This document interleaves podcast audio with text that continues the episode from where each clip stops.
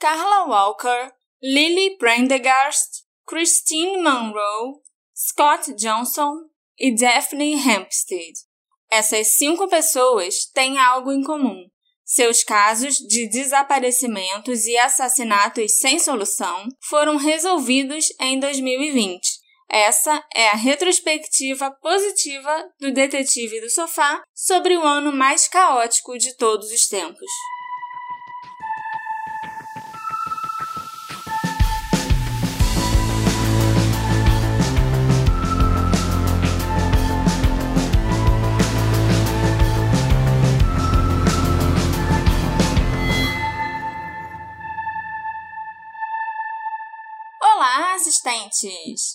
Bem-vindos ao último episódio de 2020 do Detetive do Sofá. Eu sou a Marcela Souza e hoje, 31 de dezembro de 2020, eu tô aqui para fazer uma retrospectiva com você. Mas calma, nós não vamos falar aqui de todas as tragédias que aconteceram esse ano. Eu resolvi que nós vamos encerrar 2020 e receber 2021 de uma maneira positiva. Por isso, a minha retrospectiva desse ano, que vai entrar para a história e ser lembrado como um dos mais difíceis que a humanidade já viveu, vai ser o oposto do que você está acostumado a escutar aqui. Eu vou usar esse episódio para te contar sobre os casos de crimes e desaparecimentos não solucionados que perderam esse status em 2020. Vamos falar sobre os casos resolvidos esse ano.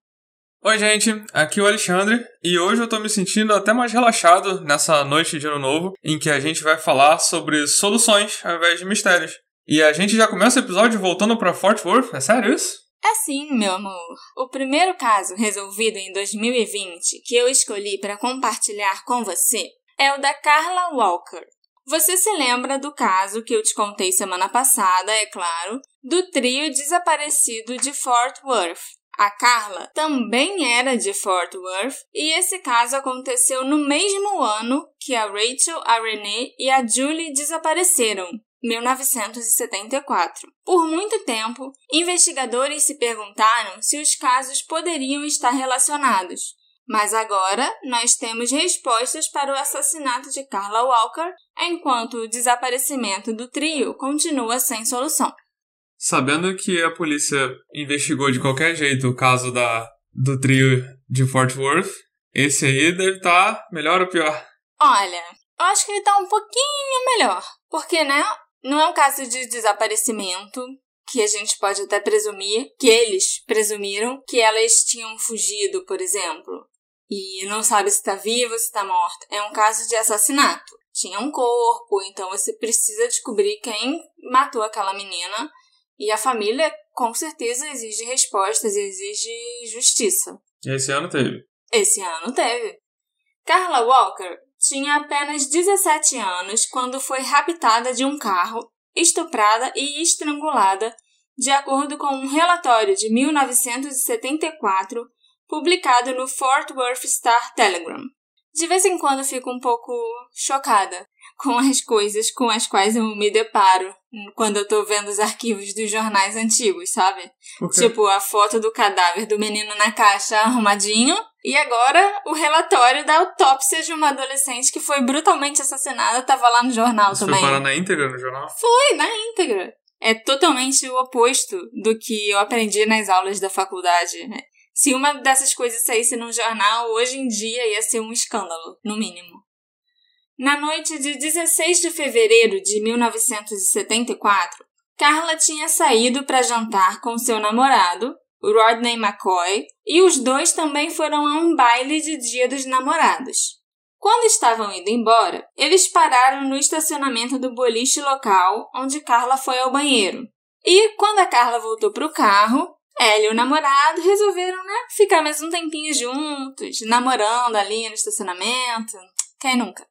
Ficando a sós. Segundo Rodney, o casal estava se beijando quando um homem abriu a porta do carro e começou a bater na cabeça dele com uma arma. Ele não teve tempo de reagir e acabou desmaiando com as coronhadas na cabeça. Mas antes de apagar, ele ouviu Carla dizer: Vou com você, só não atire nele. Quando ele acordou, Carla não estava mais ali. Rodney então dirigiu até a casa dos pais dela para alertar os dois que ela havia sido sequestrada. Quando ele chegou na casa da família Walker, ele estava coberto de sangue. E a mãe da Carla, Charlene, imediatamente chamou uma ambulância para socorrer Rodney. Enquanto isso, o pai de Carla, Neil, foi para o boliche, que já estava fechado quando ele chegou, e começou a socar a porta, mas não tinha mais ninguém lá dentro. É, às vezes o cara que estava coberto de sangue deveria ter ido para a polícia mesmo, né? Porque aí acho que a polícia ia agir rapidamente vendo alguém coberto de sangue. Sim, sim. Mas acho que ele ficou. A primeira coisa que passou na cabeça dele é: Meu Deus, a Carla pais. sumiu, tem que avisar os pais dela. Os pais da Carla chamaram a polícia, claro. Aí sim. É. E Rodney deu a eles uma descrição do homem que havia sequestrado sua namorada. Segundo ele, o homem era um jovem esguio e bem apessoado, de cerca de 20 anos, com cabelo curto e ondulado, que falava com um forte sotaque texano e tinha cerca de um metro e meio de altura. Nossa, ele era tão baixinho para ainda dar mais coronhada na cabeça do cara e conseguir levar a menina, mas tudo bem, acho que tamanho não é documento. E o cara claramente era maluco, então essas pessoas são fortes. É. O homem vestia um colete verde brilhante sem mangas e um chapéu de cowboy branco. Tipo, o estereótipo dos cowboys que a gente vê em desenho animado. Só que baixinho. Bem baixinho. Nos dias seguintes, a família esperou por notícias enquanto a polícia conduziu uma extensa busca a pé, a cavalo, de carro e até de helicóptero, o que era muito inédito na época. A cidade toda ficou o dia inteiro olhando para cima para ver os helicópteros passando e fazendo as buscas das meninas e tal. Quatro dias depois do sequestro, dois policiais que estavam vasculhando bueiros e pastos perto do lago Benbrook encontraram um corpo feminino parcialmente vestido que foi identificado como o corpo de Carla Walker. A polícia disse que ela foi espancada, estuprada, estrangulada e torturada por dois dias após o seu desaparecimento. Nossa, que horror. O legista também determinou que o assassino, em algum momento, havia injetado morfina nela. Carla estava morta há um dia e meio quando seu corpo foi encontrado. O detetive Oliver Ball disse que recebeu pelo menos 200 ligações de pessoas fornecendo pistas e que colegas de escola de Carla também forneceram informações sobre o caso. Uma recompensa foi estabelecida e, ao longo dos anos, vários suspeitos do assassinato foram investigados. Um homem chamado Tommy Neeland confessou o crime em maio de 74 ele estava sendo julgado pelo assassinato de outras duas pessoas.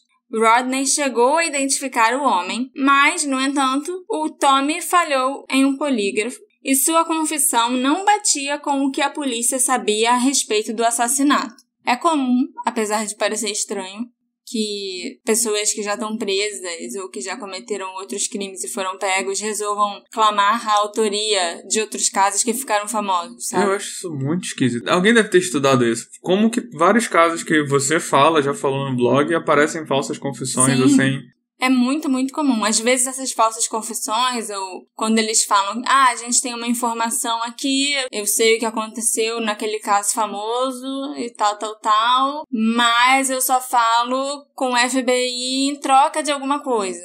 Isso acontece bastante também. Eles tentarem barganhar informação em troca de uma redução de pena, por exemplo. Uhum. Mas quando realmente, quando a pessoa clama a autoria para si mesma em troca de nada, é muito, muito estranho.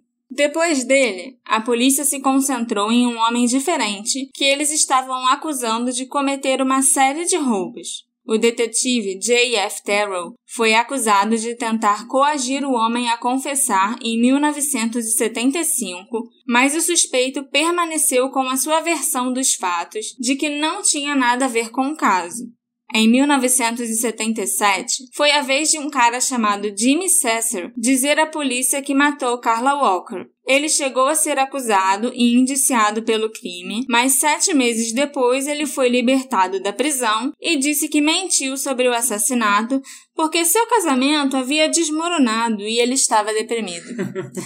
tá aí um motivo, que a gente encontrou um motivo para as pessoas confessarem falsamente. Não, você tem. O seu casamento acaba, você tá em depressão, você tem duas opções então. Fazer terapia ou confessar um assassinato que você não teve nada a ver. E aí ele escolheu confessar o assassinato. Nunca vi isso antes. A pessoa ficar deprimida e vai lá e matei alguém.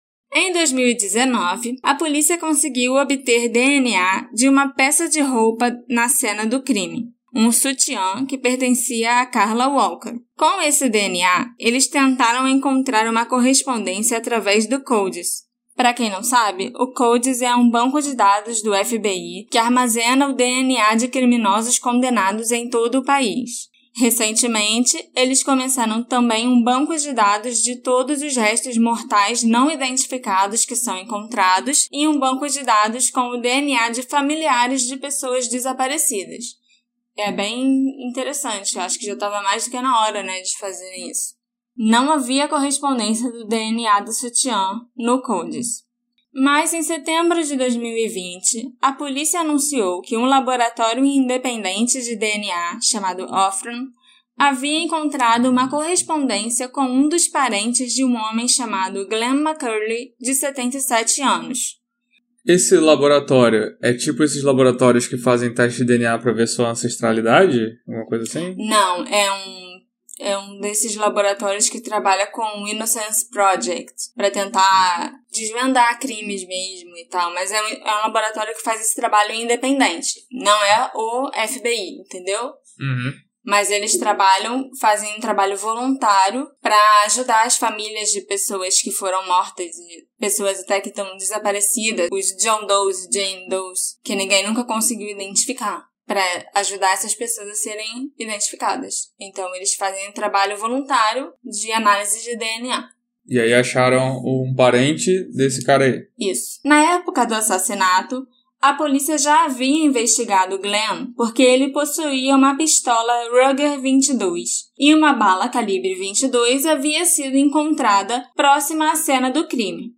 Mas como Carla não foi morta a tiros, essa investigação não havia dado em nada, não chegou nem aí para frente, né?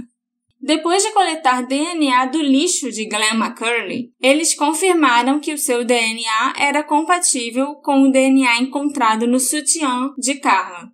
Esse procedimento atípico, né, de ficar espionando e coletar o DNA do lixo dos suspeitos, gerou um processo contra os investigadores e também a respeito sobre a validade dessas provas. Aqui no Brasil, eu sei que isso ia dar um problemão. Você coletar Sim. a prova assim é tem toda uma formalidade para coletar a prova, não, não é bagunça. Sim, e lá também. Então, por isso que a gente não sabe no que, que isso vai dar. O julgamento do Glenn ainda vai acontecer, ele já está preso desde 21 de setembro de 2020, acusado de homicídio culposo e detido sob fiança de 100 mil dólares. Mas, se ele tiver bons advogados, talvez ele consiga se safar por essa tecnicalidade da coleta das, das provas e anular a principal prova que liga ele ao crime. Exatamente. Em uma entrevista de rádio, Glenn declarou que ele estava bêbado quando encontrou Carla e seu namorado porque, sim, ele quis dar uma entrevista no rádio depois que ele foi preso. Então ele confessou, praticamente. É, antes dos advogados dele chegarem lá e falarem que ele não tivesse falado nada, talvez ele escapasse por causa da tecnicalidade, entendeu? Mas, sim, ele deu uma entrevista de rádio e ele disse que estava bêbado quando encontrou Carla e seu namorado. Ele disse que viu Rodney bater em Carla e que foi até lá, abriu a porta do carro, bateu no namorado e tirou Carla lá de dentro.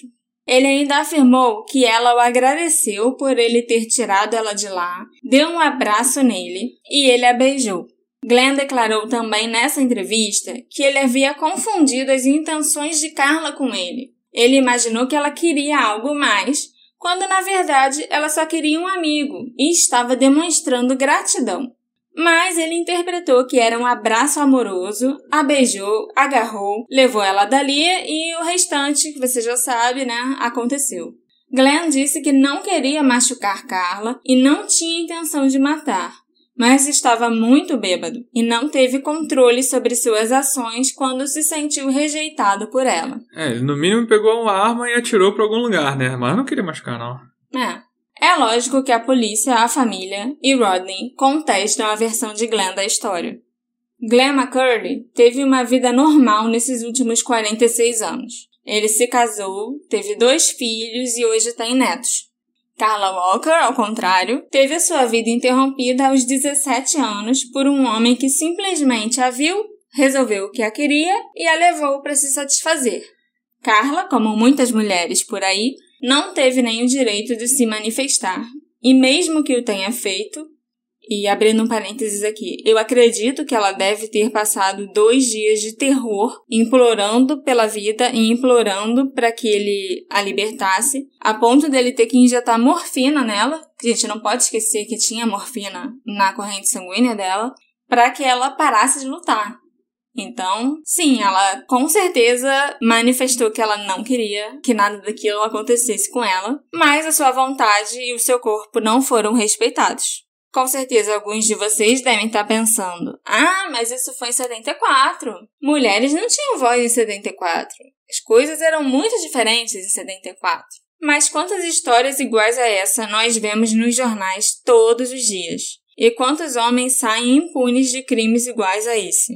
Para um homem que já está com 77 anos, que já viveu a sua vida tranquilamente, já construiu família, já tem netos. Será que a essa altura uma prisão perpétua seria justiça de verdade? Vai sair barato pra ele. Muito barato. Glenn, sinceramente, não me parece ter muito a perder. Ao contrário de Carla e sua família, que perderam tudo naquele dia em fevereiro de 74. E eu estou até agora me perguntando o que, que é justiça nesse caso.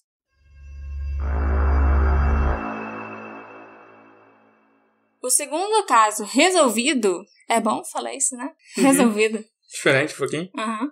Que eu decidi te contar é um mistério que já estava há 39 anos sem solução.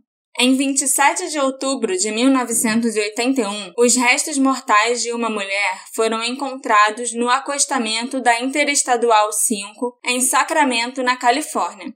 Na época, devido ao tempo que já havia passado entre a sua morte e a descoberta, cerca de seis meses, de acordo com os legistas, e ao fato do corpo ter passado todo esse tempo em exposição aos elementos, os detetives só puderam identificá-la como uma mulher que tinha entre 25 e 35 anos. Não se conseguiu determinar exatamente como ela morreu, mas os legistas classificaram a morte dela como um homicídio.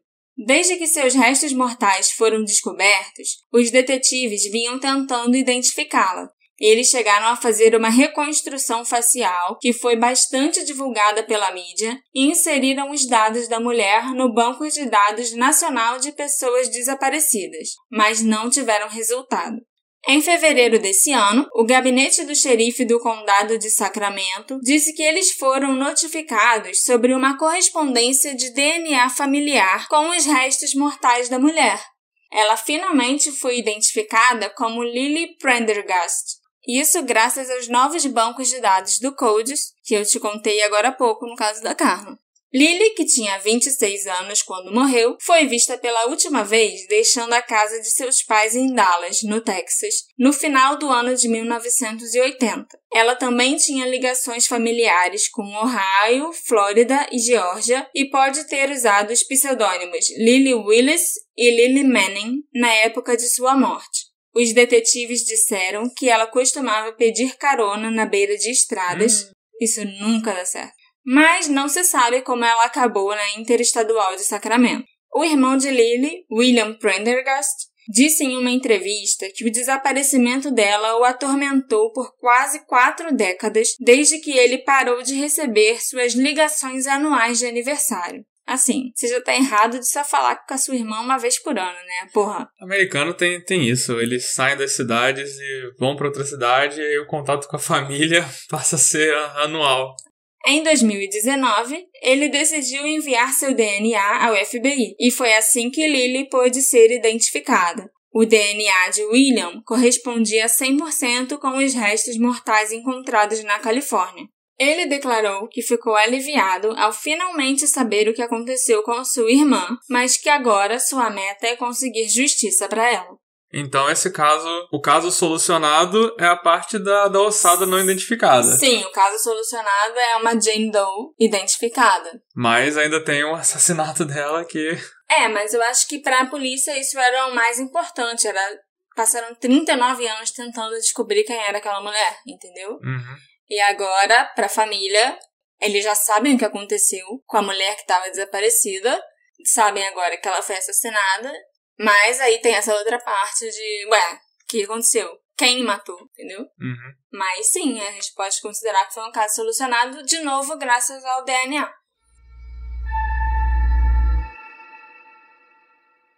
O terceiro caso resolvido em 2020, que eu vou te contar, aconteceu no ano de 1995, na Califórnia, nos Estados Unidos. Uma enfermeira chamada Christine Monroe, de 37 anos, foi morta enquanto fazia jogging. Seu assassinato chocou a comunidade depois que seu corpo foi encontrado com feridas de faca no lado sul da trilha. Por duas décadas e meia, ninguém foi acusado de matar Christine, que era mãe de quatro filhos. Um homem confessou há alguns anos atrás, mas as autoridades não acreditaram em sua história, que estava cheia de contradições. Mais uma confissão nada a ver, né? Isso é muito, muito, muito comum. É muito mais comum do que vocês imaginam, sabe? Sempre que alguém confessa, eles já ficam com o pé atrás pensando: ah, lá vem, confissão falsa de novo. Agora, a polícia e os promotores encontraram o homem responsável pelo assassinato graças a uma nova análise de DNA. Três pontos para o DNA. Esse homem se chama James Watkins e atualmente tem 42 anos. A promotoria teve que abrir o caso no Tribunal de Menores devido à lei da Califórnia, porque James tinha só 17 anos na época do crime. Então isso aí provavelmente vai se safar muito mais fácil do que o primeiro caso, que o cara, apesar de ter como se safar, foi lá e confessou no rádio. Ele também não é elegível para a pena de morte porque era menor de idade quando o crime ocorreu. Em vez disso, ele é elegível à prisão perpétua, mas com direito a condicional. O caso de Christine começou a ser revisado em 2019 e os investigadores procuraram por evidências físicas que pudessem ser analisadas através de novas tecnologias. Em janeiro de 2020, a raspagem da unha de Christine foi submetida ao Departamento de Justiça para análise forense. Em junho, a polícia recebeu a notícia de que haviam encontrado uma correspondência no banco de dados com o DNA de James Watkins. Em termos mais simples, o DNA de James foi encontrado sob as unhas de Christine no momento do seu assassinato. Então ele já estava no banco de dados e já devia ter passagem pela polícia. Já, já sim. Eu vou te contar um pouquinho da, da história dele agora, né? É, os detetives então começaram a investigar o paradeiro do James durante a morte da Christine e descobriram que ele havia se mudado do Texas para a Califórnia no início de 1995 para viver com seus tios. Ele voltou para o Texas em 97, onde alguns anos depois ele foi preso e acusado de vários crimes, incluindo agressão sexual, roubo, fuga e assalto a banco. James passou uma parte significativa de sua vida na prisão, para onde ele já voltou e provavelmente passará o restante dela também. Apesar de eu gostar muito dos mistérios dos crimes não solucionados, é muito bom ver justiça sendo feita de vez em quando. É, esse, esse cara parece que vai passar um bom tempo preso. Sim, com certeza. Nosso quarto caso solucionado é a morte de Scott Johnson, que ocorreu na Austrália em 1988 Scott, um talentoso estudante de matemática da Universidade de Cambridge, mudou-se para Sydney para morar com seu parceiro em 1986. Ele estava perto de completar seu doutorado na Australian National University quando foi encontrado morto na encosta dos penhascos North Heath, em Manly, na manhã do dia 10 de dezembro de 88. A polícia inicialmente acreditou que a morte de Scott foi um suicídio, mas seu irmão Steve sempre insistiu que ele foi vítima de um crime de ódio por ser gay. Steve passou as últimas décadas fazendo campanha para que a morte de seu irmão fosse investigada novamente. As campanhas de Steve levaram a uma investigação sobre as mortes de homens gays nas décadas de 70, 80 e 90 em Sydney. Um relatório estabeleceu que muitas mortes foram crimes de ódio ou que havia uma forte indicação de homofobia, Estima-se agora que cerca de 80 homens gays foram assassinados em Sydney somente no final dos anos 80, muitos deles empurrados de penhascos. E tudo isso entrava na conta do suicídio? Sim, tudo isso. A polícia também estava empenhada, hein? Pois é. O primeiro inquérito, realizado logo após a descoberta do corpo em 88, alegou que Scott tirou a própria vida. Um segundo inquérito, realizado em junho de 2012, constatou que não era possível determinar a causa da morte, se era acidente, suicídio ou homicídio. No terceiro inquérito, em 2015, a polícia aconselhou o legista estadual Michael Barnes a estabelecer que a causa era indeterminada, assim como o legista do segundo inquérito havia feito mas Michael rejeitou esse conselho e declarou que a morte de Scott havia sido um homicídio e que ele morreu porque foi empurrado, perseguido ou ameaçado na beira daquele penhasco. Mas esse legista quis trabalhar. Sim. Foi o primeiro. Em suas descobertas, Michael Barnes destacou muitos relatos de gangues cometendo ataques de ódio a gays na área onde Scott foi encontrado. A área em questão era um local onde homens homossexuais normalmente se encontravam e tinham relações sexuais. Portanto, as pessoas com ódio e desejo de ferir aqueles homens começaram a organizar batidas, onde eles agrediam e até matavam os gays. Michael Barnes também exigiu a remoção da detetive-chefe Pamela Young da investigação depois de uma entrevista que ela deu para uma rede de TV onde questionava a prioridade dada a esse caso e acusava o ex-ministro da Polícia e Serviços de Emergência da Austrália, Mike Gallagher, de acatar todas as demandas de Steve Johnson. Era dada prioridade para esse caso, mas também fez um monte de casos ser reaberto, né? Que Sim, a polícia com certeza, sabe? E depois vieram outras coisas à tona sobre a Pamela Young e ela era bem homofóbica, assim, então... Eu podia ter adivinhado. com certeza, né?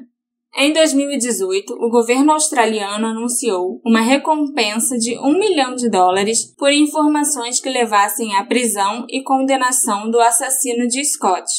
Em março desse ano, 2020, o novo investigador principal do caso, Peter Yeomans, confirmou que a investigação havia se restringido a um indivíduo específico depois que essa recompensa de um milhão foi oferecida em 2018. Essa quantia foi então dobrada para 2 milhões de dólares por Steve Johnson.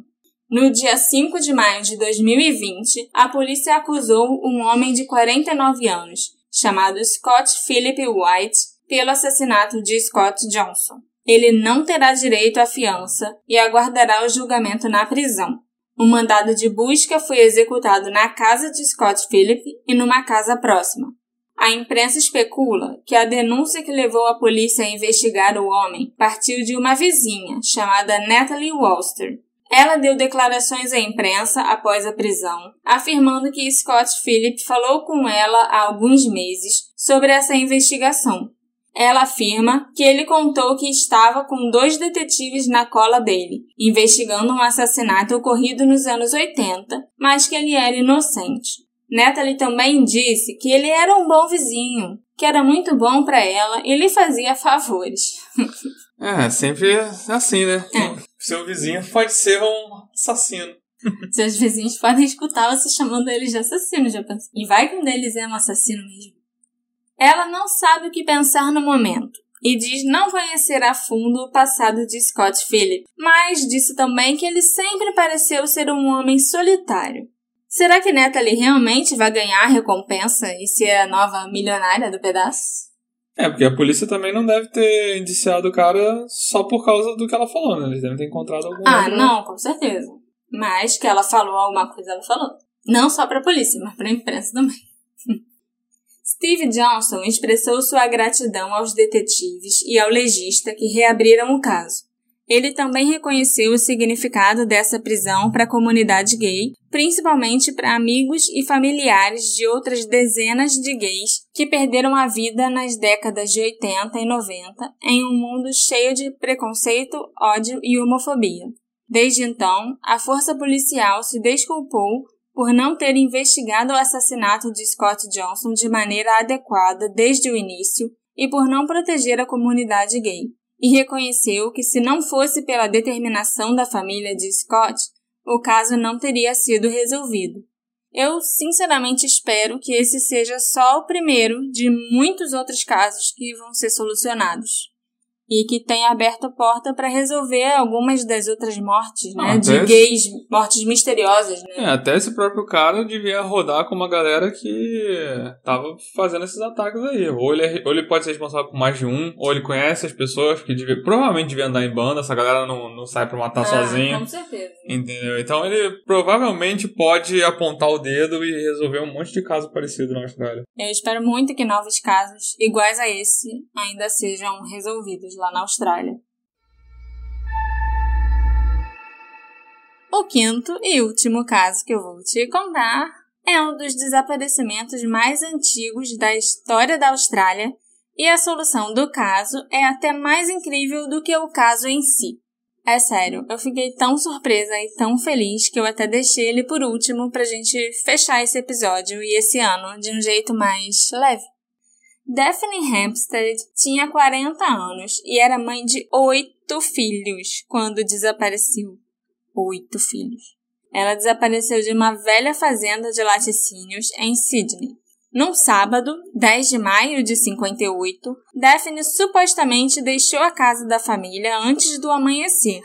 Ninguém a viu sair, mas quando o marido entrou em casa, depois de cuidar das vacas, percebeu que a maioria de suas roupas havia sumido.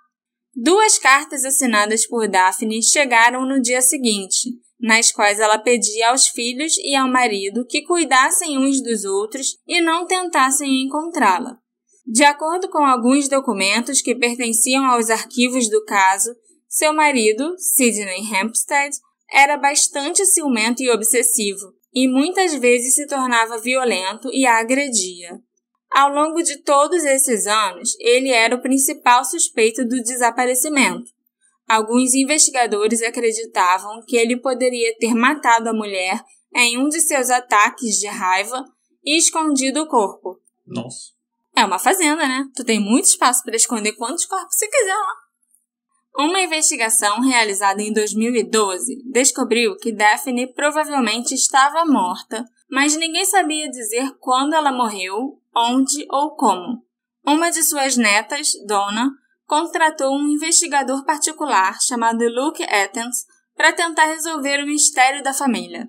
Isso já quanto tempo depois que ela contratou um investigador? Foi 2013, mais ou menos, 2013 a 2014.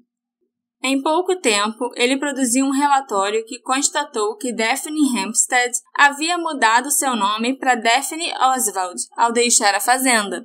Ela também mudou sua data de nascimento para se tornar seis anos mais jovem do que realmente era. É, já que, tá, já que tô sumindo e mudando de nome, vamos aproveitar. É lógico, eu faria a mesma coisa.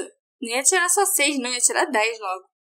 Esse relatório disse que ela viajou para Queensland, onde viveu por um tempo como Daphne Oswald, uma mulher ainda na casa dos 30 anos, aham, uhum, sei, que não era mãe de ninguém. Ela acabou se apaixonando por um fazendeiro chamado Roy Shaw, foi morar com ele e passou a ser chamada de Daphne Shaw. Outro fazendeiro, a mulher tinha um fetiche por fazendeiro. Ela tinha um tipo. É. Quando Roy morreu, em 72, ela se apaixonou por seu amigo Raymond Jones. Eles passaram a viver juntos em 73 e, a partir de então, ela ficou conhecida como Daphne Jones. Raymond Jones tinha filhos de um casamento anterior e ela se tornou a madrasta deles. Quando Raymond morreu, ela continuou a conviver com seus enteados. E quando a própria Daphne Jones morreu, ela havia listado os dois enteados como seus parentes mais próximos. Depois de receber o relatório do investigador, Donna viajou para encontrar os supostos enteados da sua avó. Disseram a ela que Daphne não gostava de falar sobre seu passado, que nunca tinha mencionado o fato de ter sido casada e tido filhos. Oito. Oito filhos. E que ela era uma pessoa muito carismática e divertida. As duas famílias compararam as fotos que possuíam de Daphne e concordaram que era a mesma pessoa. O detetive da polícia, Michael Romano, foi convidado a revisar o arquivo do caso e concluiu que Daphne Hempstead, que desapareceu em 58, é de fato a mesma pessoa que Daphne Jones, que usava a data de nascimento de 1924. Algumas questões provavelmente permanecerão um mistério, como por que Daphne nunca entrou em contato com nenhum de seus filhos depois de fugir da fazenda Daphne Jones morreu de causas naturais em 7 de novembro de 2007. Uma história que tinha tudo para ter um final bem ruim, mas me surpreendeu positivamente. Ela conseguiu fugir, viver, ser feliz e eu aprendi uma lição. Não é sempre que o marido é o culpado. Ele não era culpado do assassinato dela, mas devia ser culpado de ser um péssimo marido. Pra mulher desaparecer da face da terra, adotar dois nomes diferentes depois. Mas ele teve o castigo que ele merecia. Ficou sozinho para criar os oito filhos. Coitado dos filhos também, que também não deviam ser fáceis, porque a mulher também desistiu deles. É, é verdade. Isso me lembra o que eu falei no final do programa passado, que é que eu acredito que uma pessoa ela pode desaparecer sem deixar rastro. É, lembrando do programa passado que eram três pessoas, eu não acreditava que três pessoas podiam desaparecer e ninguém ficar sabendo. E aí é um exemplo que, sim, uma pessoa realmente consegue desaparecer sem deixar rastro e ninguém fica sabendo para onde ela foi, se ela mudou de nome. A pessoa realmente teve uma vida nova. Então é interessante. Eu queria fazer aqui uma menção honrosa às três pessoas que esse ano, na verdade há duas semanas atrás, se não me engano, conseguiram decifrar uma das cartas do zodíaco. Esse caso, é claro, continua muito longe de ser resolvido, mas isso já é um ponto muito positivo e uma grande surpresa que 2020 trouxe, acho que para muita gente, né? O fato do especialista em quebra de códigos David Orenchak, o matemático Sam Blake e o programador Yor Van Eyck terem conseguido decifrar um dos enigmas mais difíceis e famosos dos últimos 50 anos é um feito incrível e nos deixa um pouquinho mais perto de finalmente descobrir quem era o Zodíaco. Eu achei essa notícia sensacional. No dia que saiu essa informação, é, na verdade menos de uma hora depois que a notícia saiu, eu postei nos stories do Instagram do Detetive do Sofá, junto com a tradução da carta. Então, tá até lá nos nossos destaques e você pode conferir na íntegra o que, que ele dizia nessa carta que foi decifrada. Agora, nós encerramos esse ano de 2020, que apesar de tudo, foi um ano muito bom para o Detetive do Sofá. Eu espero que você esteja gostando do podcast e tenham gostado desse episódio bem diferente que a gente resolveu fazer hoje. E eu também espero que 2021 seja um ano melhor para a humanidade em geral. E é por isso que eu resolvi passar esse episódio te mostrando que até os casos de quase 50 anos atrás, um dia podem ser solucionados. E um dia os culpados acabam pagando pelo que eles fizeram, antes tarde do que nunca. E às vezes, a gente pode ser surpreendido com uma história que tem um final feliz. Tomara que essa mesma época, no ano que vem, a gente consiga fazer uma nova retrospectiva com casos resolvidos, quem sabe. Eu te encontro quinta-feira no nosso próximo caso. Até 2021 e feliz ano novo! Feliz ano novo!